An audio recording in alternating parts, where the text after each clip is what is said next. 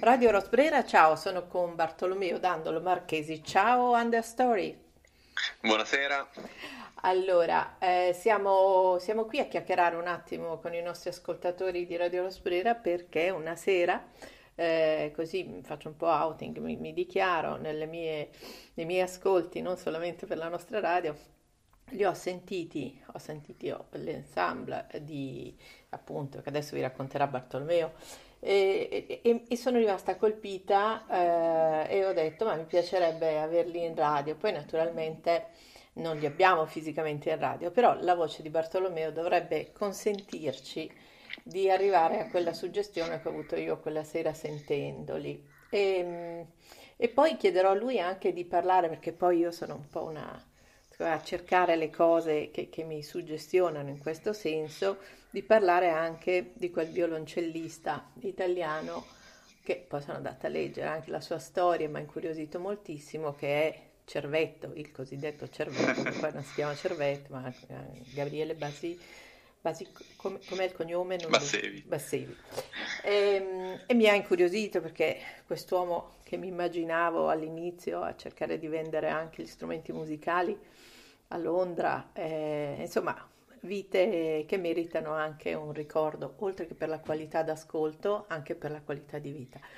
Però Bartolomeo, cominciamo da mh, voi, cominciamo dalla fine, eh, così, cominciamo dalla fine. Allora, voi adesso siete un gruppo, e quanti siete? Citiamoli come se ci fossero. Noi siamo in cinque, abbiamo due violoncelli o violoncelli piccoli, poi brevemente spiegherò sì. magari cos'è il violoncello piccolo, poi abbiamo un violone, un'arpa e un clavicembalo, di cui io, Bartolomeo Dandolo Marchesi, al violoncello con Clara Puvrò, poi c'è eh, Silvia De Rosso al violone, eh, Margherita Burattini all'arpa, tripla, e Gabriele Levi al, al cembalo o organo. Devo quindi dire... siamo un gruppo di bassi, quindi... Esatto, e, e l'arpa tripla è un'altra cosa che ha scatenato la mia fantasia, la mia ricerca per andare a vedere in, in quali quadri fosse stata mai rappresentata, disegnata l'arpa tripla, e, e magari poi lo chiederò a voi se c'è qualche, qualche autore, pittore che l'ha immortalata, ma queste soffisse mie che poi possiamo placare tranquillamente. Senti, quindi voi decidete a un certo punto mh, di fare un gruppo, le vostre storie sono, immagino, individuali con delle parti condivise, come capita ai musicisti solitamente. Eh, chiedo a te all'inizio una nota biografica, quindi quando nascete e, e come prendete, diciamo, le strade, la strada che avete scelto. Ok, intanto il, il gruppo è partito dall'altra violoncellista, Clara Puvrò, che decide di creare un gruppo per due violoncelli concertanti in occasione di un concorso che c'era in Francia, a Nantes. E allora chiede a me dicendo, ah, dobbiamo cercare anche un clavicembalista per formare questo gruppo e scovare un po' nel repertorio che alla fine è perduto per due violoncelli concertanti, perché il violoncello adesso è rimasto come... solista, si dà da fare per cercare di colmare ogni lacuna di ogni altro strumento, quindi a diventare quasi una star, però in passato, cioè molto in passato non lo è mai stato, perché è sempre stato uno strumento d'accompagnamento. Poi piano piano ha cercato di crearsi una propria storia, una propria identità, e quindi è diventato sempre più solistico. Infatti alla fine del Settecento nascono i gruppi per, di violoncelli, quindi dai due, poi nell'Ottocento tre, quattro, cinque fino a seguire. Quindi l'attenzione del violoncello è nata alla fine del Settecento, quindi Clara in, in occasione di questo concorso mi ha chiesto di creare un gruppo che si focalizzasse sul violoncello. Eh, ne parli quasi come se abbia... Per... Scusa, ti ho interrotto. Ne parli e mi ha, mi ha colpito come se appunto fosse quasi lo strumento che fa partire qualcosa, no? Che, che fa... Poi in realtà c'è anche un tema di traccia, di composizione, che sempre io sentendo l'altra intervista, a un certo punto un musicista dice, beh, ma insomma questo strumento che ha questa identità, queste caratteristiche, eccetera, andiamo a vedere come si può esprimere al massimo, come può essere eh, raccontato e ascoltato nelle partiture di quelli che l'hanno apprezzato come me? Sì, assolutamente. In realtà... proprio nel, in realtà anche in Francia, un po', in, un po' più tardi, però i musicisti si iniziano a rendere conto che il violoncello ha una pone- potenza sonora molto più grande, per esempio, di una viola da gamba. In Italia c'erano varie dimensioni di violoncelli e finché non si è sviluppato quello con una potenza sonora maggiore, certo. Quindi hanno, hanno cercato e eh, esplorato il violoncello finché il violoncello non ha effettivamente sostituito molti altri strumenti. Un peccato, in realtà il mio, cioè, il mio tentativo è anche quello di, mantenendo un violone nel gruppo, mantenere comunque un collegamento verso quello che è più antico, quindi certo. verso un... E anche mantenendo l'arpa nel gruppo, comunque una, un approccio che sia storico, verso, che vede verso il passato, sia attraverso il passato dare una visione un po' moderna del, del futuro, che alla fine esclude questi strumenti. Ecco, mi voglio agganciare a questa cosa. Quando uno dovesse incontrare un giovane che ha già una predisposizione, ha già fatto delle scelte, comunque sa più o meno che cosa vorrà studiare, eccetera, delle buone ragioni per occuparsi di questi strumenti, per occuparsi della storia di questi strumenti, quale può essere? Come, come possiamo invogliarli, oltre a dire che il barocco è un periodo almeno fantastico, però... In realtà mi stupisco anch'io sempre quante sfaccettature ci siano all'interno di un solo capitolo, perché ovviamente poi nella eh. specializzazione tutto diventa sempre più basso, quindi... Sì, no, per me il barocco ha una funzione speciale perché...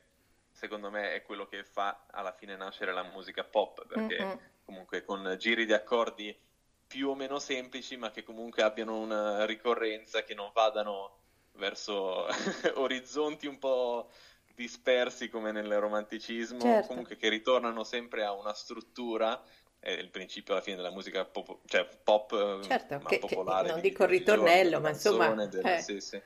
Sì, sì, che, che riesce quel, a essere seguito. Quello è il fascino più grande per questa società alla fine, perché il link più grande ce l'abbiamo col barocco. Eh, altre cose, vabbè, sicuramente tutto l'aspetto storiografico, perché alla fine ogni scoperta è sempre un arricchimento, eh sì. sia per te stesso sia per le persone, perché molte per- più persone di quello che uno si aspetta sono veramente interessate a una ricerca, a una scoperta. Eh, noi italiani lo facciamo tanto, ma poi alla fine scopriamo che la maggior parte degli studi sono americani, hanno studi eh sì. su qualsiasi tipo di, eh, di strumento, di approccio. Forse noi lo facciamo proprio per quell'attitudine che abbiamo un po' a saltabeccare, anche quando eravamo un po' fuori onda parlavamo di questa creatività scomposta che ogni tanto...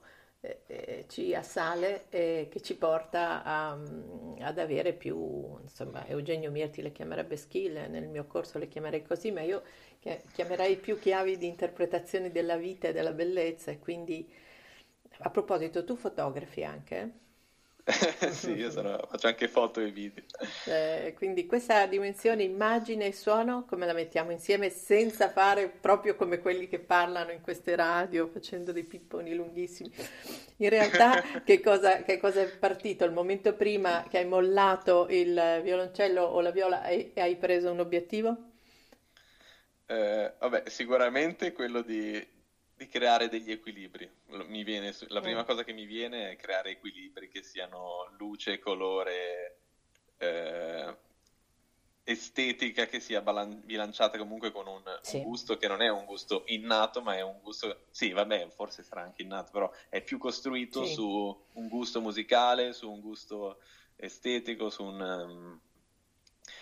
e quindi per me è sempre stato, sono sempre stati due mondi molto vicini. Poi il fatto che di famiglia li abbiamo sempre accostati un po' anche a, alla cucina, e quindi sono finito nella fotografia e nel video anche per eh, contatti familiari.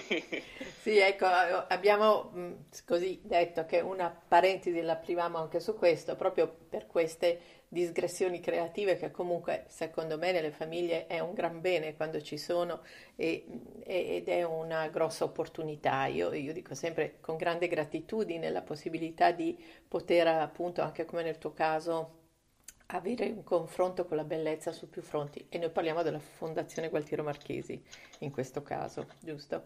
Non ti chiedo il esatto. grado di parentela, però cioè, ce lo vuoi dire? Ma Gualtiero Marchesi era mio nonno. Ecco, appunto, per, perché ogni tanto parliamo dei nonni eh, intesi anche come ispiratori mh, molto potenti rispetto ai genitori che si contestano, i nonni, eh, no, i genitori insomma sono francamente un momento difficile, mentre i nonni mh, sono forse quella dimensione anche... Mh, di visione che le nostre famiglie magari ci rappresentano e non sono così invasive, non sono così impositive anche, no? Immagino. Quindi... Anzi, mio nonno ha sempre cercato di tenerci in realtà lontani dalla cucina perché sapeva, beh, all'epoca, quindi eh, qualche anno fa era ancora più selvaggio e un po' ruspante l'ambiente della cucina, quindi ha detto voi fate i musicisti, continuate a fare i musicisti e grazie, a, grazie al cielo avete una madre che supporta ogni vostro quindi, pensiero sì. In questo senso, sì, perché oltretutto, piccola digressione per questo impegno che stai avendo in questi giorni, infatti io ho chiesto a Bartolomeo se potevamo sentirci per la chiacchierata, ho detto che stava un po' lavorando anche su questo tema. Insomma, se apriamo quel fronte lì, la cucina è diventata, è sempre stata, però è la cucina dal punto di vista dell'immagine, la cucina dal punto di vista della comunicazione della cucina. Non apriamo quella porta, perché no? Cioè, che, che, esatto. che, che quasi che quasi... Poi, oggigiorno tutto è molto più veloce, molto eh, più... Eh, quindi è... che, cioè, ieri, cioè, ieri, oggi ti citavo un giornale storico, insomma, fatto da questa ex direttore che, che era di R C S, e mi ricordo ancora davanti a una fotografia di un piatto quanti commenti, il lentino, e togli il lentino, e guarda se la crema era così, se la crema era così.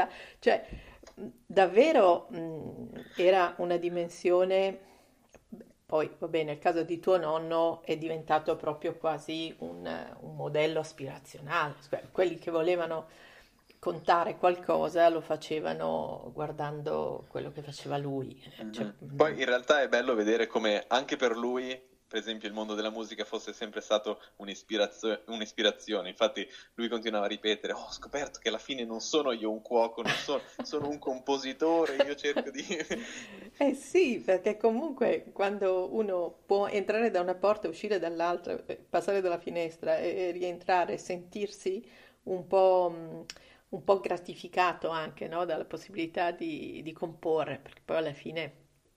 La, la bellezza dei lavori, quasi tutti, è forse quello proprio di non sentirsi solo esecutore, e questa è un po' italiana come cosa, ma sentirsi artefice, no? Noi pecchiamo forse anche un esatto. po' di questa cosa, ma insomma, tanto male non ci fa. Senti, io ributto lì Cervetto un attimo, perché ehm, que- quella vita lì, ehm, quanto è paradigmatica mh, della vita dei, dei musicisti. A lui è andata anche abbastanza bene, mi sembra, se non sbaglio. Assolutamente, eh. Anche perché credo che come doti di musicista non ne avesse eh, infatti di cercare un equilibrio nella sua vita vendendo strumenti, tra... cioè comunque è stato... Eh, in realtà Cervetto è, un... è stato uno dei compositori a convincermi ad, a continuare ad avere un'arpa nel gruppo, vabbè, mm. a parte la sonorità dell'arpa... Mm, meravigliosa, parte... sì.